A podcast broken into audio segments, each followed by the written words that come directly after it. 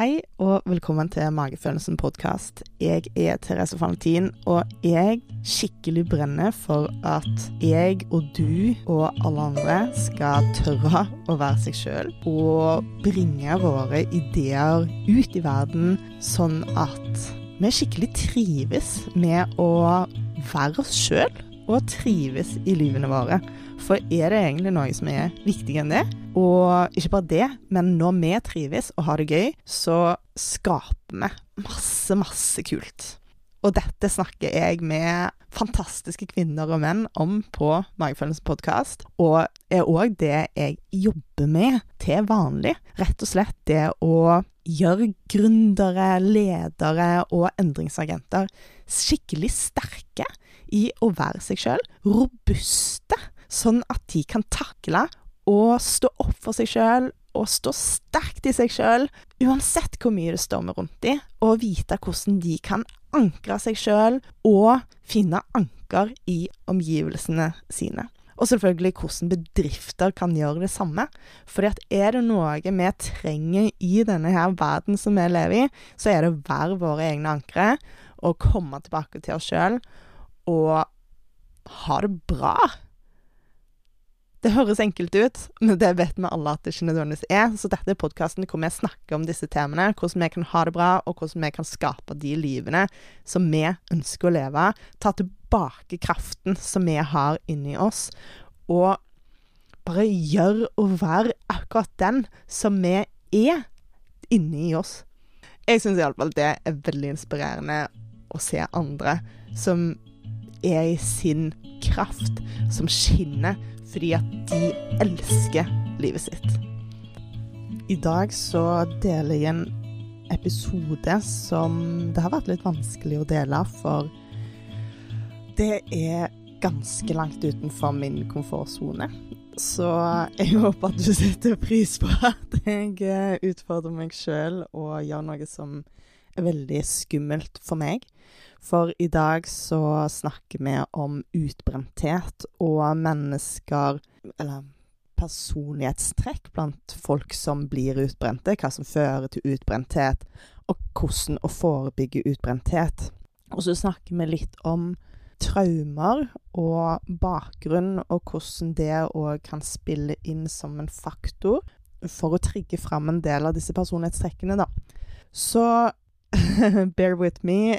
Grunnen til at det krevende for meg å lansere denne episoden fordi at det føles veldig skambelagt å snakke om det å bli satt ut av spill på grunn av ytre omstendigheter og selvfølgelig hvordan det påvirker sin egen kropp. Det å ikke kunne ta vare på seg selv 100%, som veldig mange som blir utbrente har veldig mye identitet I. Og så snakker vi om viktigheten av egenkjærligheten og hvordan den spiller inn for å få det bra hvis du har blitt utbrent, men også for å forebygge utbrenthet, rett og slett. Og så jeg så heldig I dag som har fått lov til å spille 2 sanger av Elsa Sjong Arnestad, en venninne av meg som har sluppet album som ligger på Spotify, og jeg veldig stolt av hun som har lansert disse fantastiske kvinnesangene. Og så vil jeg bare si til alle dere andre der ute som kjenner på at dere slitne og sitter alene, begynn å snakke om det. Ta imot hjelp, fordi ofte så det hjelp der ute, men det ikke kanskje så tydelig for folk som I den situasjonen og har en personlighetstrekk hvor det å pushe seg selv langt en stor del av identiteten. Tenk litt på det som at hvis du liker å hjelpe andre, så liker kanskje andre også å hjelpe deg, og da setter jo de veldig pris på at du tar imot. Dette som sagt, en litt krevende episode å lansere. Jeg lanserer den rett og slett å snakke om dette temaet på grunn av at jeg vet at det viktig. Det et veldig skambelagt tema I samfunnet, og eneste måten å komme seg forbi ting som vi skammer oss for, det å snakke om det. Og jeg mener jo egentlig dypt inn I hjertet at dette ikke noe som vi burde skamme oss for, men på grunn av at det veldig personlig, så jeg er bare et menneske, og synes at dette her er kjempekrevende å snakke om. Og for meg så viser jo det at temperaturen i samfunnet for å snakke om disse temaene er høyt da. Det er veldig triggende å snakke om. Og det antar jeg at det er veldig mange andre der ute som kan kjenne seg igjen i. Bare det å skulle publisere denne episoden, det har vært krevende. Bare det å skulle lytte gjennom episoden og redigere den, har vært krevende. Fordi jeg mister kontrollen, sant? Jeg mister kontrollen på hva folk tenker om meg når jeg lanserer dette. Hva vil dere tro om meg hvis jeg ikke er en ressurs? Hva sier det meg som menneske? At jeg har blitt utbrent.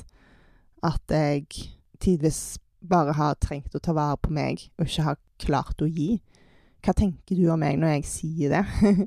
Sant? At det er det å slippe kontroll og tenke at ok, ja det skjedde, men jeg har også lært av det. Det har gitt meg dyrebar kompetanse, og det arbeidet jeg gjør nå bygger et grunnlag for resten av livet mitt for å unngå at dette her skjer igjen, og spesielt det at jeg snakker om det høyt nå, at jeg prioriterer meg selv, at jeg prioriterer å lære masse verktøy.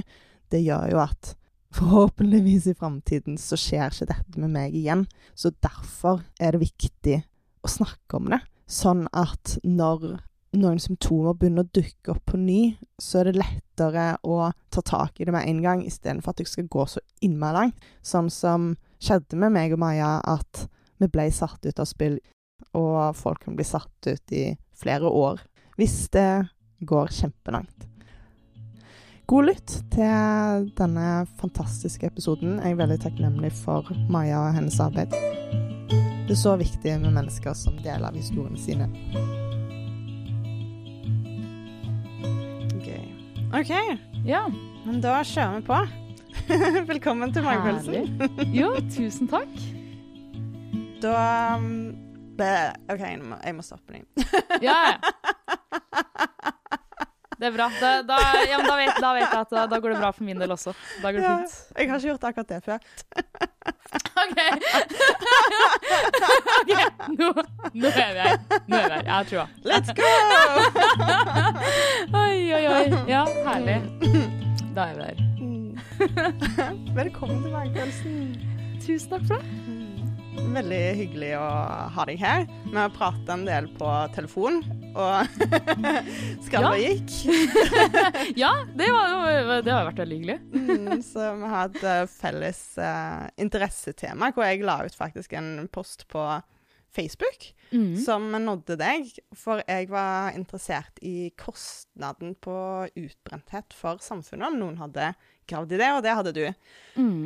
Men du er jo mer enn det, men det er derfor jeg har inventert deg inn. Så har du lyst til å dele litt om deg og din reise, og hvor dette engasjementet kommer fra, og hva som inspirerer deg? Ja, jeg heter Maja Krossa. Jeg er 31 år, jeg er fra Levanger, så det er utenfor Trondheim. Og i dag så er jeg tidligere toppidrettsutøver innenfor kampsport. I dag så er jeg nasjonal salgssjef for Lofoten, merkevaren. Og jeg er jo blitt ekstremt opptatt av det her med utbrenthet, selvledelse og den biten der, både gjennom toppidretten, altså i form av hvordan hodet vårt funker. Så har jeg også tatt coachingutdannelse i bunn. Som menneske, hvordan vi funker, det har alltid fascinert meg veldig. Og så endte jeg opp med å gå på en kraftig smell selv for 2 år siden, hvor jeg måtte gå gjennom hele livet. Jeg måtte gå skikkelig grundig til verks, gå gjennom hele livet og finne ut hvordan i all verden kunne jeg havne her. Det var skikkelig brutalt. Det var en veldig vond reise å være på, men ekstremt lærerikt, veldig fascinerende, og ut på andre siden så sitter jeg nå med verktøy og perspektiver som jeg synes er skikkelig verdifull, og jeg ser at jeg kan bidra til at andre ikke trenger nødvendigvis å gjøre det samme da. Mm. Og jo mer jeg prater om ja, selvledelse, jo mer åpen jeg har vært om hvor jeg havnet hen, og hvordan jeg kom meg ut av det, jo flere tilbakemeldinger får jeg fra folk som da både hører foredragene, og som hører ja, både historien og mine perspektiver da, som faktisk ender opp med å klare å redde seg inn, uten å havne så langt ned i kjelleren som det jeg gjorde. Og det synes jeg er ekstremt meningsfullt. Så først og fremst av det menneskelige perspektivet og aspektet. Og så ser jeg også, i og med at jeg da er leder i min fulltidsjobb også, så ser jeg at for bedriften også, så er det jo definitivt ekstremt jeg skulle si lønnsomt, det ble vel flere ord, men kostnadsbesparende. Og bidra til at de ansatte har det bra som mennesker, for da har de det også bra på jobb og fungerer optimalt da. Det er fint. Jeg trenger det er veldig mye utbrenthet og stress i samfunnet om dagen, så dette er jo noe vi virkelig trenger.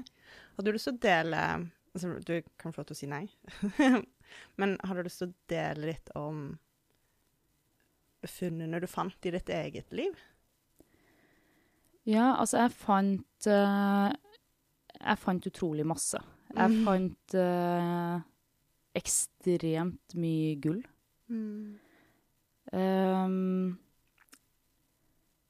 Jeg endte opp med å bli 100% sykemeldt i juni 2021.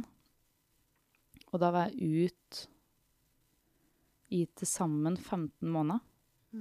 Så jeg hadde 15 måneder av, skulle jeg si, selvransakelse. Og jeg trodde ikke jeg skulle klare å finne svaret, men det å faktisk finne ut av driveren til hvordan jeg kunne drive meg selv så hardt som jeg gjorde, det var utrolig meningsfullt for meg. Fordi jeg tror de som har omgått meg både gjennom altså skole, barndom, skole, toppidretten og for så vidt arbeidslivet, jeg tror de fleste kjenner meg som altså, bli energisk, sprudlende. Og så plutselig så satt jeg i det dypeste hølet jeg noen gang har vært i, deprimert, skikkelig, altså ordentlig i kjelleren. Jeg sov ikke sammenhengende på natta. Jeg hadde masse panikkangstanfall, gikk med selvmordstanker, og jeg hatet den versjonen av meg selv som jeg hadde blitt. Jeg likte ikke måten jeg levde livet ut på, altså jeg kjente ikke meg selv igjen, jeg hadde mistet meg selv helt. Og når jeg da først ble sykemeldt, så var det litt sånn, hvordan kunne jeg havne her? Hvordan skjedde dette her? Og så det var en av spørsmålene som stod øverst på lista liksom, altså hvordan kunne det her skje?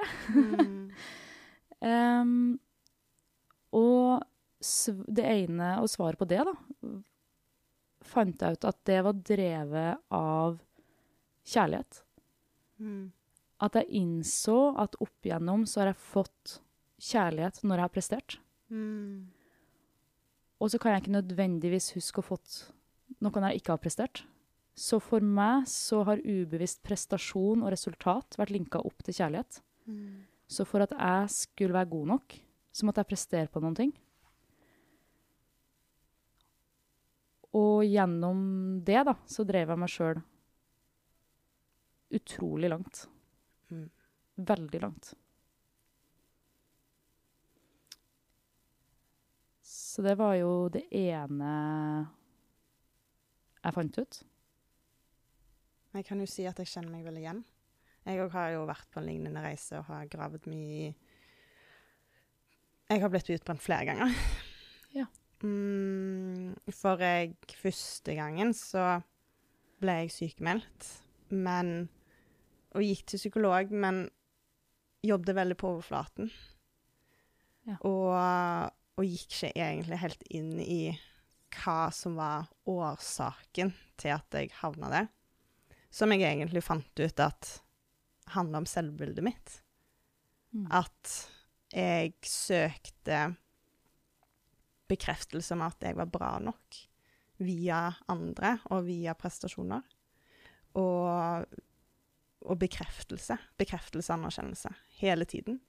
Og uten det så følte jeg ikke på selvverd. Så var selvbildet kjempeskjørt. Så løsningen min har blitt da alltid komme tilbake til meg, i stedet for hver gang jeg, hvis jeg ikke har det så bra da, i stedet for å søke utover, og først søke inn, og lande i meg, og finne tilbake hva er det jeg trenger nå. Og det kan være at jeg trenger mennesker, men hvis det er at jeg trenger bekreftelse, så finner på en måte kjærligheten innifra først. Og det kan høres litt spesielt og rart ut, men jeg har sett det så mye rundt meg også, hvor mye vi søker bekreftelse, og hvor mye usikkerhet det er. Og har snakket en del med ledere om det også, som har veldig unge ansatte. At de ser det mye blant de som er nyutdannet nå. At de kommer ut i næringslivet, og det virker som at de har veldig høy selvtillit. Men høy selvtillit er ofte linket til lavt selvbilde. Så folk som tar mye plass, kanskje presterer bra, gjør det ut av feil grunn. Så det å finne tilbake til en versjon av seg selv hvor vi presterer for oss selv og vårt indre og ikke det ytre. Jeg kjenner meg helt igjen i det du beskriver. Definitivt. Og jeg tror det var nok også en av grunnene til at det satt veldig langt inn for meg å bli sykemeldt. Jeg hadde jo en leder som både prøvde å få meg til å ta ferie, og for så vidt egentlig foreslo sykemelding. Og så var det på et tidspunkt hvor jeg da både valgte å gå ut av et forhold jeg stod i, og så flyttet jeg fra hus til leilighet. Og jeg var plutselig ingens kjæreste eller bonusmamma. Jeg var ikke huseier lenger. Og så mye som jeg ubevisst hadde bygd opp hva jeg er for noe, det var bort. Og hvis jeg da skulle være bort fra jobben i tillegg, hva er jeg da? Ja, uten alle disse ytre tingene, ja. Så plutselig, hele selvverdet er i alle disse ytre materielle brikkene, eller andre personer, så uten de, så plutselig så faller alt sammen. Det var det gjorde for meg, sånn helt seriøst. Jeg kjenner meg igjen, ja. Så hvis jeg da skulle være sykemeldt fra jobb i tillegg, da var jo jeg fullstendig meningsløs og ubetydelig. Ja.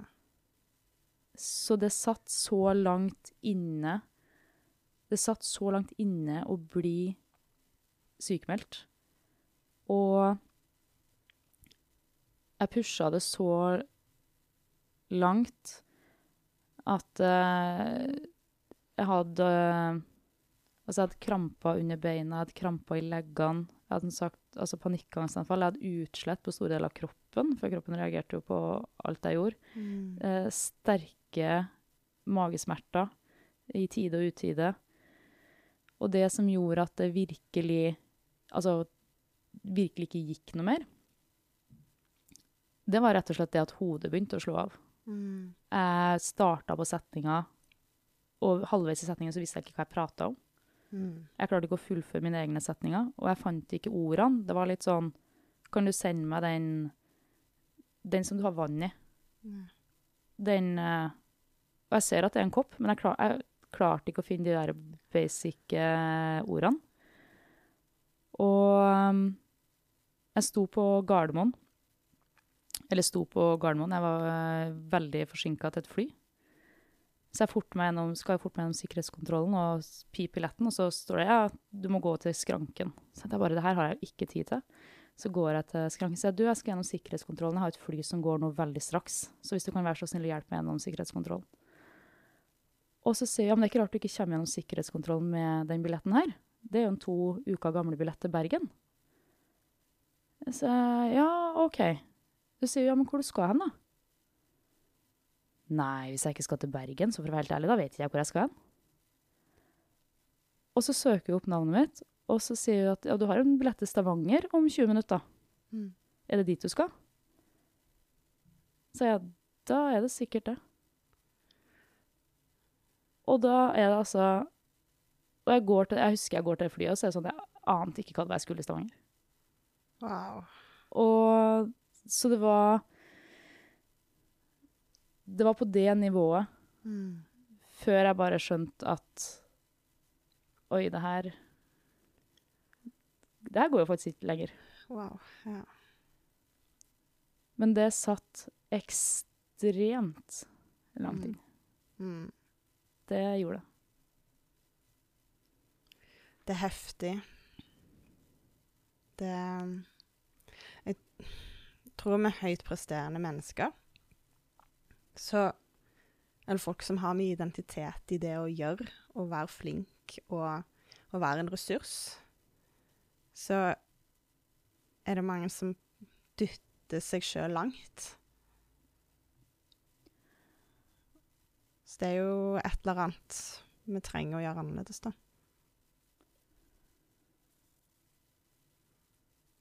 Ja, jeg tror det her med selvledelse har blitt mitt sterkeste verktøy, altså av alt som jeg har tatt med meg ut av den prosessen. Mm. Fordi det er utrolig gøy å få til ting. Mm. Det er ekstremt artig å skape gode resultater.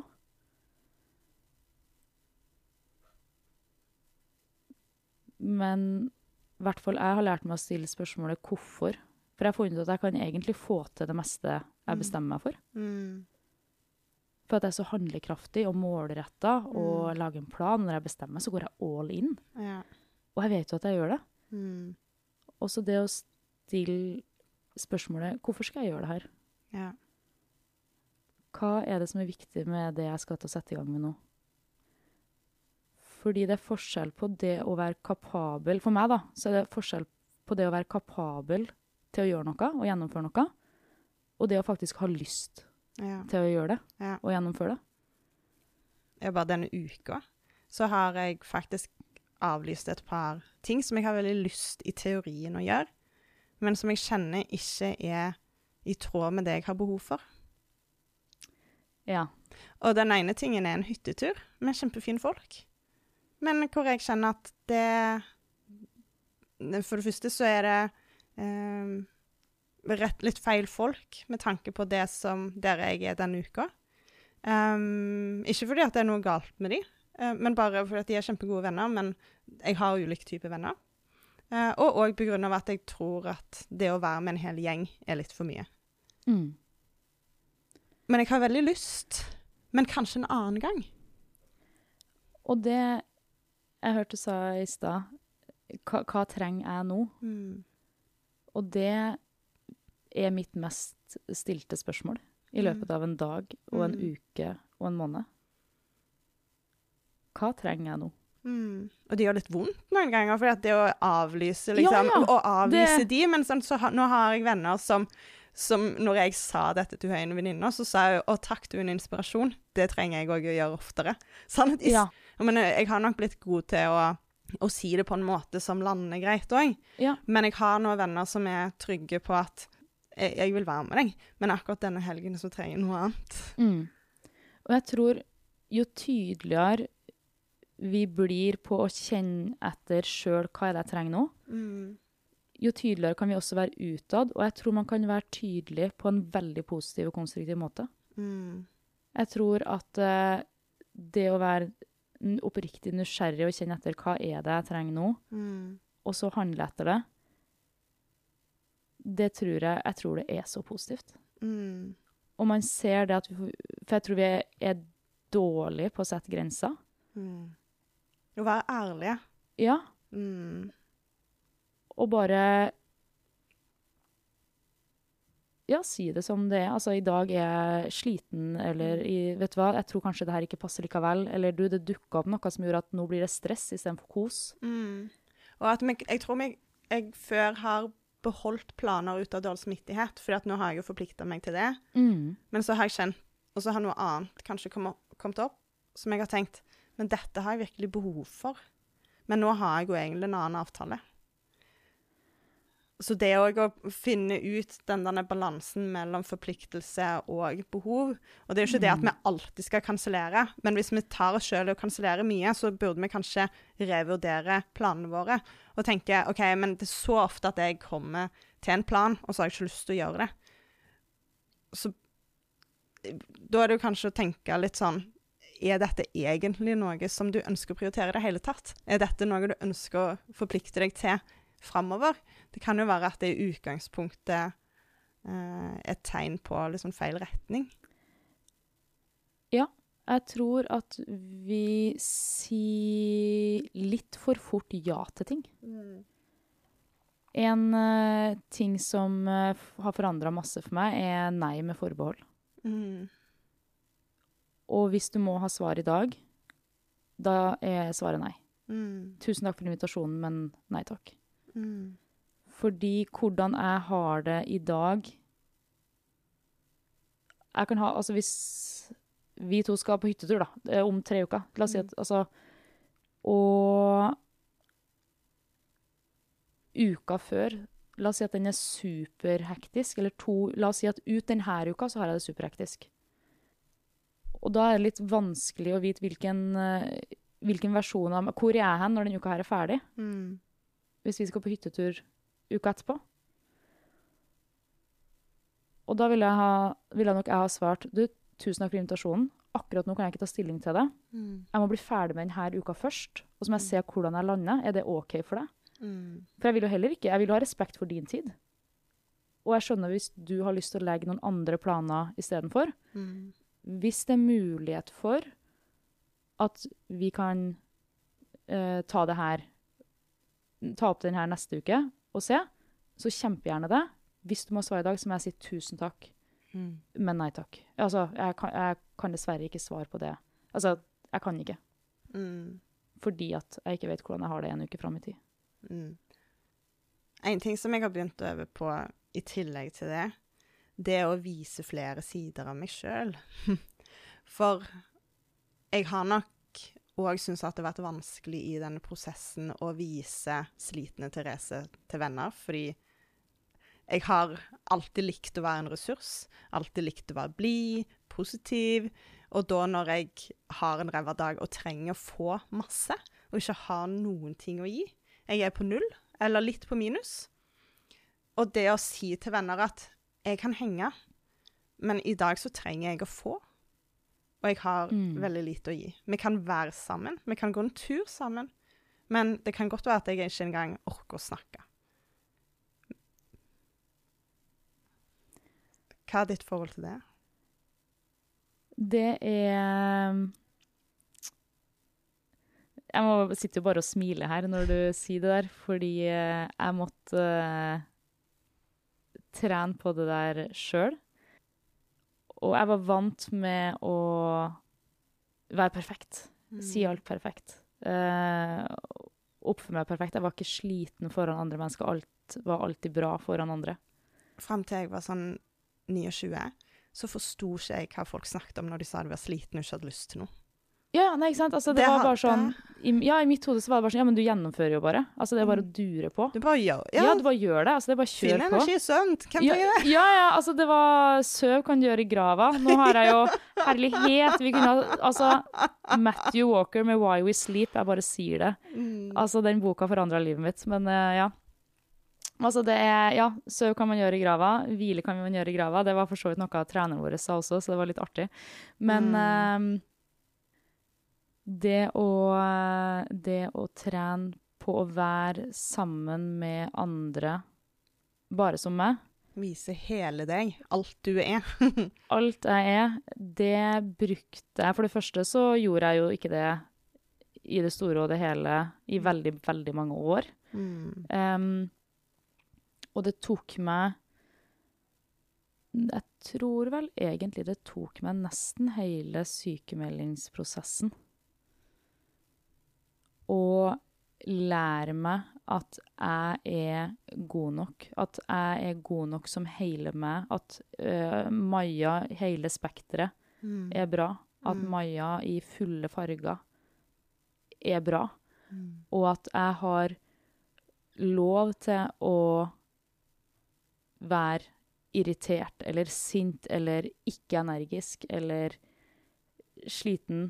Det var litt artig, vi var på salgsmøte forrige uke, og så står vi og skal lade på turen over til Sverige. Og da var det meg og en kollega som stod utenfor ved Circle K her og skulle lade, og så er det ingenting som funker.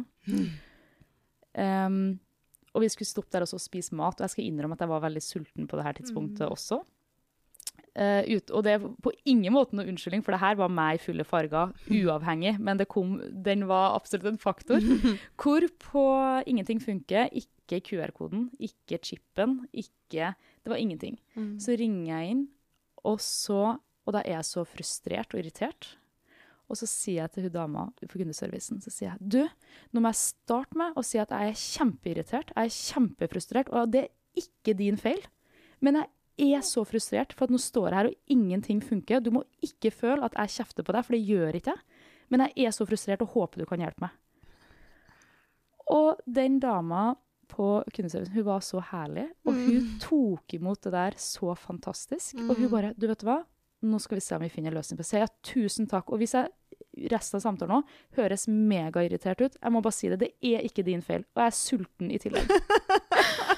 Og tenk hvis vi kunne møtt folk på den måten og bare fått lov til å føle følelsene. Jeg føler alle disse følelsene akkurat nå. Ja.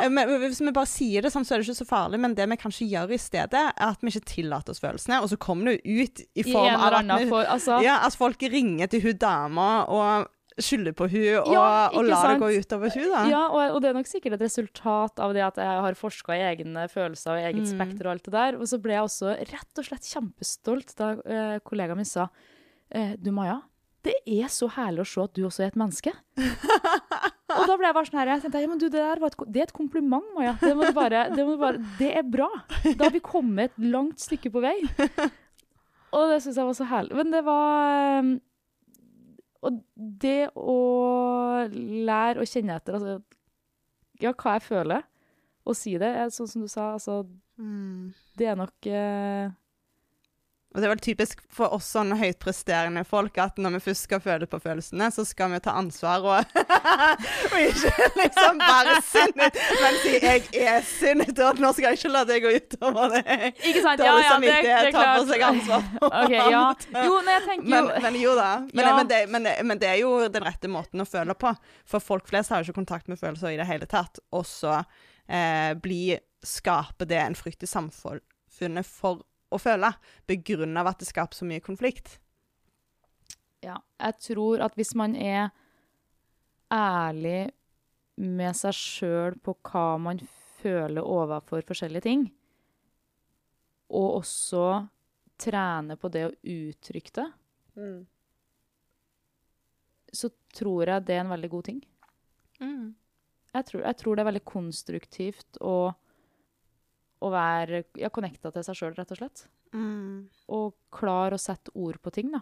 For hvis ikke så har man jo det motsatte, som er at plutselig så har du en venninne som med på hyttetur og bare virker muggen, da, hele helga. Ja. Og så hun egentlig trist, eller egentlig lei seg, eller egentlig frustrert, eller altså, hva det nå måtte være for noe. Men som du sier at det kan komme til uttrykk på så veldig mange måter, og da kan det fort bli mer uforståelig for dem i rundt. Og det å ha kanskje forventningsavklaringer først med seg selv, hva min forventning til denne helgen, og så tenke, ok, dette rett folk? Kommer de til å møte mine forventninger? Det realistisk? Og hvis du usikker på hvor de og kanskje snakke med de, hva det du har behov for denne helgen? Hvor du? Og så går det an å ta avgjørelser sammen om ønsker vi å dra sammen? Det rom for både meg og deg her? Eller det kanskje ikke det? Og ønsker vi å gjøre ting separat? Jeg har utforsket mye sårbarhet i det siste. Og det en veldig skummel følelse for meg. Med stolthet så har det ikke vært så mye plass til sårbarhet I mitt liv før. Og den kommer I form av at jeg kan kjenne mye litt sånn, akkurat som melkesyre I overarmene og I lårene, og litt sånn, akkurat som huden kjennes litt sånn nummen og rar. Og det kan jeg, så nå begynner jeg å se hva som skjer, men veldig lenge så satte meg skikkelig ut av spill. På grunn av at jeg bare skjønte meg så rar, gjerne I flere dager noen ganger, hvor jeg kunne gå rundt og kjenne bare, hva det som skjer nå? Nå det en eller annen følelse, eller et eller annet, og så hadde jeg lyst til å flykte, sant? Fordi at jeg syntes det var veldig ubehagelig. Og så har jeg landet nå at, oi, det når jeg sårbar, når jeg viser nye sider av meg selv til andre, synes det skummelt, har veldig lyst til å bli møtt på det, kanskje litt redd for avvisning, men veldig nærme hjertet. Og det har vært så fint å bli kjent med meg, fordi at nå kan jeg kjenne det ganske fort, og så kan jeg bare si til meg selv, men Therese, nå du sårbar, du modig. Du går I den retningen du ønsker å gå. Men det helt greit at dette litt skummelt. Det kult. Å være med meg selv, da. Det stilig. Mm. For alle følelser sitter kroppslig en eller annen plass. At på et tidspunkt så var jeg litt sånn, når jeg begynte å komme I kontakt med følelser og sansentrykt, så var jeg litt bekymret for om jeg hadde fibromyalgia eller noe sånt der, fordi at plutselig så kjente jeg så masse I kroppen. Ja. og så gikk jeg også inn I følelsene og var med de, og det var kjempeskummelt, fordi at det var så intenst, og en del av de kunne paralysere meg litt, og det har det jo nok gjort før også, men ubevisst. Men så nå gjør det, nå jeg til stedet med kroppen, og så bare, hva det som skjer? Og så jeg kan være litt skummelt, men egentlig veldig fint å forstå. Jeg synes etter at jeg lærte meg å lytte til kroppen min, jeg synes det helt fantastisk, for at den sier, frysningen mens jeg sitter der, fordi den sier ifra om alt. Mm. Altså, det å lytte, ja, bare lytt til kroppen. Den jo som et, altså den sier alt. Mm. Og det jo først I ettertid at jeg forstod, ikke sant, de her krampene, krampene I føtterne. Ikke sant, jeg tenkte sånn, ja, det sikkert fordi jeg har gått I høyhæla på jobb. Mm. Jeg tar på å gå med høye hæla. Og det sikkert fordi jeg vet, og sprang I går, så det sikkert derfor. Og utslette, ja, det sikkert fordi jeg spiste tomat. Jeg har aldri vært allergisk mot tomat, men det sikkert derfor.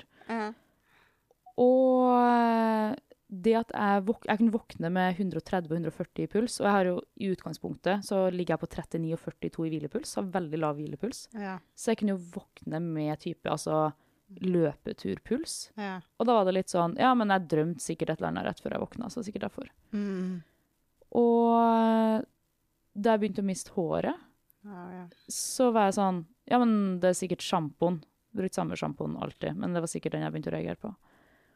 Altså kroppen sier ifra så utrolig mye også, og det å bare lære seg å lytte til de signalene, det helt magisk. Nå kan jeg jo kjenne etter når jeg står overfor forskjellige situasjoner, settinger, så kan jeg enten kjenne den I korsryggen, eller jeg begynner å kjenne litt opp etter I nakken, og da vet jeg at, ok, nå det noe jeg må håndtere, det noe jeg må tenke over, eller håndtere, eller ta tak i situasjonen, eller når jeg kommer ut av den, når det eller annet jeg reagerer på. Og for meg så har det blitt livet har bare blitt helt fantastisk, etter at jeg lærte meg å kjenne etter, og agere på det. Mm. Jeg synes det helt nydelig, og det var jo veldig fascinerende i starten på sykemeldingene, jeg skulle roe ned kroppen og få til å sove. Jeg hadde jo gått I 1,5 år og sov sammenhengende 2 netter I uka. Så jeg gikk jo på ekstremt lite søvn, og kroppen var helt på snurretur. Og da var det inne på Oslo City faktisk, så... Jeg der sammen med 2 venner, og plutselig så går det bare helt rundt for meg, ut av ingenting. Mm. Så går det bare helt rundt for meg, og jeg må sette meg ned. Jeg blir helt nummen I hele kroppen. Det føles som jeg skal kaste opp, samtidig som at jeg får skyhøy puls, og kroppen bare eksplodert I følelser da. Og det der skjedde et par ganger sånn skikkelig kraftig. I tillegg til at jeg da hadde mindre sånne, jeg vet ikke hva man skal kalle det, jeg vil ikke kalle det anfall heller, det er bare kroppen som på en måte begynner å føle på ting. Mm. Og det synes jeg er helt fantastisk. I starten var det jo bare kaos, for at kroppen hadde aldri blitt lyttet til, I hvert fall ikke på mange år. Yeah. Så jeg synes det sikkert var rart at jeg stoppet opp, for at tidligere så ville jeg jo bare ha dura på videre. Mm. Men når kroppen begynner å sende ut de signalene og begynner å prate, da, jeg synes det er så fascinerende, jeg synes det er så gøy. Mm. Og lærerikt da, ikke minst. Det er superlærerikt. Det jeg synes er litt trist er at det finnes masse kunnskap om dette. Veldig sånn tradisjonell, gammel kunnskap. Jeg var på en workshop om Ayurveda for et par uker siden, som kom fra India, som en 1000 år gammel tradisjon som har blitt holdt ved like, hvor de basert på kroppstype kan si veldig mye om hva type mat du trenger, hvordan du kan ha en tendens til å slite ut kroppen, masse sånne mønster. Og møtte en sånn ayurvedisk lege nå, siste uke faktisk. Og utrolig spennende, fordi jeg føler jeg har kommet så langt i min reise. Og så spurte jeg og sa, ok, men nå øver jeg på å komme i kontakt med følelser, stå med det, stå i ubehag, fordi at det å stå med følelser er ganske krevende, men jeg sliter fremdeles med IBS-en, og den, spesielt med sårbarhet, så slår den ut. Og så spurte jeg egentlig, i en situasjon hvor jeg utfordrer meg selv, hvordan kan jeg da vite om det med magen på en måte bare en del av reisen? Fordi at IBS er jo veldig mentalt, eller om hvordan skal jeg balansere det da? Fordi at det føles jo ikke bra. Og så sa jeg, men tarmen sitter jo sammen med hjernen. Så når den reagerer, så vil den alltid si fra om din tilstand. Og du kan utfordre deg selv, men så er det noe med og dette var typisk min personlighet da, å pushe litt hardt, og jeg kan se for meg at det er mange i Norge som har lignende personlighet som meg, som er vant til å pushe mye i ild, som de kaller det i India da. Og i det skal prestere på det med følelser. Så hun sa at bare lytt til kroppen, og gi balanse da, og ha full avslappning. For det vi ofte gjør i Norge er at vi hviler, men vi hviler ikke 100% i form av at vi kobler ikke helt ut det vi trenger å koble ut da. Det er nok det siste steget som jeg trenger å gjøre, å være ærlig med meg selv om jeg faktisk hviler, når jeg hviler, om jeg faktisk tar meg pause, eller om jeg bare gjør noe annet. Hva er pause for deg? Det kan være meditasjon. Og vi går i naturen, men i det siste så har jeg nok utforsket veldig mye i meditasjon og pust og den type ting, og så har jeg vært nysgjerrig på sansinntrykkene, og da kobler jeg på hjernen at nysgjerrigheten min og den analytiske tenkende på en måte kobles inn i bevisstheten om kroppen da. Så det er jeg tror mange i en lignende reise kan også bli veldig fascinert av å bli kjent med kroppen sin. Og da at det også kan bli litt mye. Men jeg tror kanskje jeg er veldig nysgjerrig. Og det er veldig positivt. Men jeg tror det også kan gjøre meg sliten da. Mm. Så det å slippe, det har nok vært litt vanskelig for meg i denne reisen. Å finne ut hvem er nye meg. Og jeg har funnet ut noe jeg vil gjøre mer av, det er å leke. Så nå utforsker jeg hva leke er for meg. Og det å være med mennesker uten å prate. Men for eksempel spille fotball, volleyball, spille et spill, men kanskje et spill som ikke bruker hjernen, for jeg bruker hjernen veldig mye. Men også faktisk en type improteater, den type ting. Så lenge jeg kan ordentlig koble inn i en fantasiverden. Og bare tulle. Stilig. Mm. Og søvn selvfølgelig da, men god søvn. Ja. Det at jeg sørger for at jeg legger meg og har en rolig hjerne. Gjør du noe spesielt før du legger deg for å ha rolig hjerne? De periodene jeg sover best, så mediterer jeg før jeg legger meg. Men så skjer det jo da at jeg legger meg litt for sent, og så tenker jeg at jeg har ikke tid til å meditere nå. Vet du hva? Ja, det er så artig. Herlighet. Altså, det... Ja. Og da sovner jeg jo i alle fall ikke. Nei, det kan man jo bare glemme. Jeg måtte jo trene... Altså, jeg måtte lære meg å søve på nytt igjen. Og... En av de tingene jeg lærte meg var det å tømme høvet før jeg skal legge meg, og det måtte jeg helst gjøre altså en eller annen gang i løpet av dagen. Nå så kan det variere litt grann. Da jeg var sykemeldt så var det gjerne på dagtid. Så lite tett opp mot kvelden som overhodet mulig da. Og, for det, og det som er litt fascinerende med det er jo det at i en hverdag så står man opp, og hvis man har unger, så tar jo ungene oppmerksomheten din med en gang. Og hvis du ikke har unger, så er det jo ofte at telefonen tar oppmerksomheten din med en gang du står opp. Og så durer man på med input, og fær på jobb eller på skolen, og så er man sammen med folk, og så studerer man, så leser man, så fær man på trening, og så går det veldig etter. Og så skal man koble av, og da setter man seg foran TV-en, og blir en passiv mottaker av enda mer.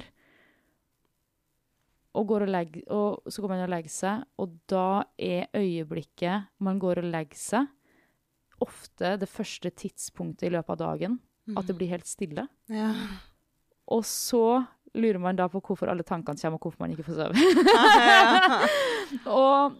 Så det å rense ut av jeg, altså la hodet få ro til å prosessere i løpet av dagen, det har blitt en sånn alfa og omega, og så er det veldig artig å si at ja, når du legger deg litt for sent, så tenker du at ok, men da får ikke jeg tid til å meditere, og det er samtlige netter hvor jeg bare tenker at nei, nå skal jeg bare gå og legge meg, og tenker liksom, ja, men jeg bare får lagt meg og bare får sove, og du kan jo banne på at da ligger jeg våken i 3 timer, altså da er det jo helt meningsløst.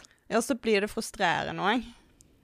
Som i alle fall, sant? Det er masse tanker som ikke blir arbeidet, og i tillegg frustrasjonen over at nå skulle jeg bare sove. Nå skulle jeg faktisk sove, ja. Jeg er sliten, og så skal jeg opp om ikke så mange timer. I morgen har jeg en viktig dag. Ja, og det der, jeg hadde jo en periode, altså egentlig da helt langt inn i sykemeldingen. Jeg brukte fra juni 2021 til januar 2022 på å komme inn i et normalt søvnmønster. Så jeg brukte, hva blir det, 10 måneder, 8 måneder, noe sånt. Og bare det at jeg så på soveromsdøra, det var nok til at jeg kjente panikkangst da. Altså kjente at jeg fikk et angstanfall. Da kjente jeg bare at det kriblet i korsryggen, for det er det ofte startet hos meg, og så bare spredde seg. Så fant jeg til at, ok, jeg må blant annet, så må jeg gjøre det til noe positivt å gå og legge meg. Og som du sier, man blir frustrert, ikke sant, når man går og legger seg, så bare ligger man der. Man prioriterer å gå og legge seg, men man får søren ikke søv. Så jeg fant ut, ok, jeg må gjøre det her til noe positivt. Jeg må gjøre det til noe hyggelig de netterne jeg ikke får søv, fordi at det var jo fortsatt et flertall av de. Så for det første så lærte jeg meg det at hvis jeg ikke søv etter 20 minutter, så må jeg stå opp, gjør et eller annet, og så gå og legge meg igjen. Det var en av de 4 hovedpunktene egentlig, som gjorde at jeg fikk det å begynne å søve igjen. Og i alle fall så er jeg både tilbake i sykemeldingen, og også nå da, så er jeg veldig nøye med skjerm før jeg skal legge meg. Så jeg holder ikke på med skjerm, og har ikke telefonen på soverommet, den ligger ute i stua og sånt, så var det ok, hva skal jeg gjøre når jeg ikke får søv? Hvordan kan jeg gjøre det der til noe positivt, for at det både skjer mange ganger i uka, og i tillegg til at det kommer til å skje med jevne mellomrom uansett. Så jeg er veldig kreativ, jeg elsker å holde på med kreative ting, alt ifra altså, hobbyting, lagting, mal, tegn, strikk, sy, altså alt som er praktisk og kreativt synes jeg er utrolig gøy, i tillegg til at jeg er veldig glad i å lese bøker. Så da fant jeg ut, ok, jeg må gjøre det til noe skikkelig positivt at jeg ikke får søv. Og da, så jeg begynte å sette frem hobbytingene, de hadde jeg på en plass på kjøkkenbordet, sånn at det ble så positivt for meg at når jeg gikk og la meg, så var det nesten sånn at jeg lå og tenkte, jeg håper egentlig at jeg ikke får søv, for det blir så koselig å stå opp igjen. Og da fikk jeg det både ga meg den godfølelsen, det hadde en effekt på veldig mange måter, fordi at for det første så begynte jeg så klarte jeg å glede meg til å gå og legge meg. Altså jeg fikk ikke det der den umiddelbare kriblinga i korsryggen i forhold til angstanfall ved å bare se på soveromsdøra. Og så i tillegg så var det positivt det der å ligge i senga og slappe av og bare sånn, ok, ja, kanskje sovne, men hvis jeg ikke gjør det, da skal jeg opp og gjøre noe gøy. Og det var så utrolig positivt. Så det er en sånn ting som jeg fortsatt bruker, bortsett fra når jeg da blir liggende i 3 timer og tenker at, jeg skulle ha lest den boka og bare fått roa ned hodet, eller, Det er fint. Akkurat det har jeg ikke gjort. Jeg vil jo si at søvnmønster kan være ferskvare. Jeg merker lett at plutselig så har jeg vært på en ferie, og så har det gått greit i ferien, og så tar jeg ikke tilbake rutinene med en gang, og så plutselig så kommer jeg inn i en stressende fase, og så må jeg starte litt på ny, da. Det er jo vaner, sånn som alt annet, da. Men jeg tror i faser hvor jeg egentlig har slitt med søvn, og hvor jeg har hatt gode rutiner for hva jeg skal gjøre, hvis jeg ikke får sove, da har jeg fått god søvn uansett. Jeg har også hørt mye på meditasjoner i senga, guidede meditasjoner, som egentlig jeg synes er superdeilig, som også er veldig avslappende, og som kan hjelpe meg med å balansere kroppen, da. Ja, for det... En ting var jo at jeg var så kjørt som jeg var, men også etter å ha lest den boka «Hvorfor vi sover», så ble jeg nesten skremt over at jeg helt tatt stod på beina, egentlig. Og min eneste oppgave i starten, det var jo før jeg begynte psykolog, før jeg ordentlig begynte å prosessere ting, så var det jo det å bare la kroppen hvile, for kroppen min har gått i høyspenn og på høygir i over så mange år, da. For da var det så frustrerende å ikke få til å søve. Men jeg prioriterte jo tida for å skulle få det til, men jeg fikk det ikke til. Og da ble det her å bare la kroppen hvile. For jeg hadde liksom noen døgn hvor jeg ikke sov i det hele tatt på 24 og 26 timer.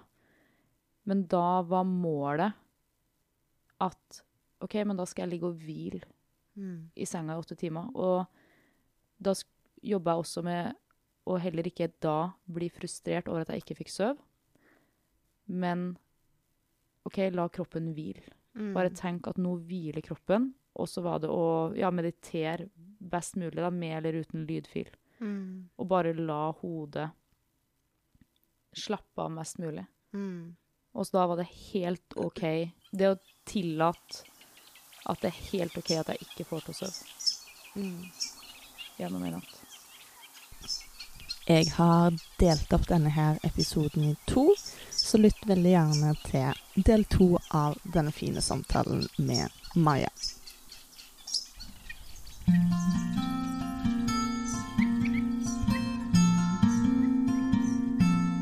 Early in the morning,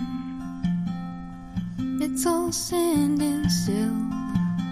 Light creeping up our roofs, gusts giving the chills. Found a crack to peek through, see movement soaring by. When we think we're leaving, are we glad we tried? Tried thinking so fast, moving so slow.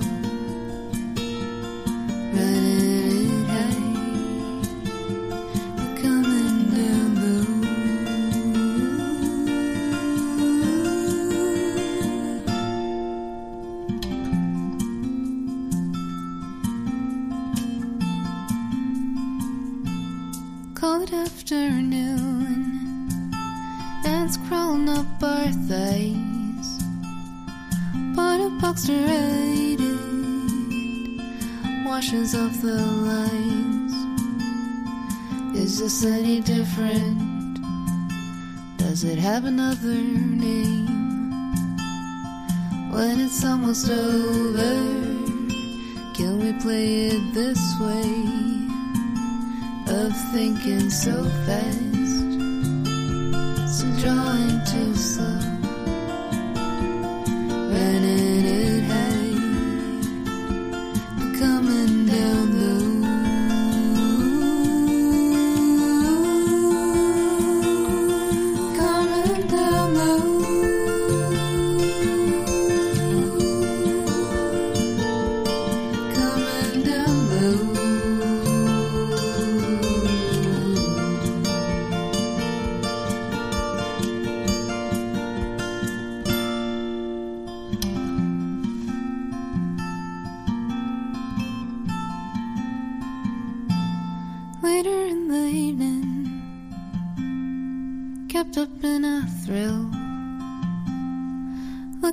To shine it, or was it just a feel?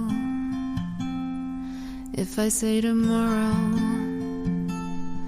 would you say you're in? This is what we're leaving. This is what it seems. From moving too fast and thinking so slow, running in.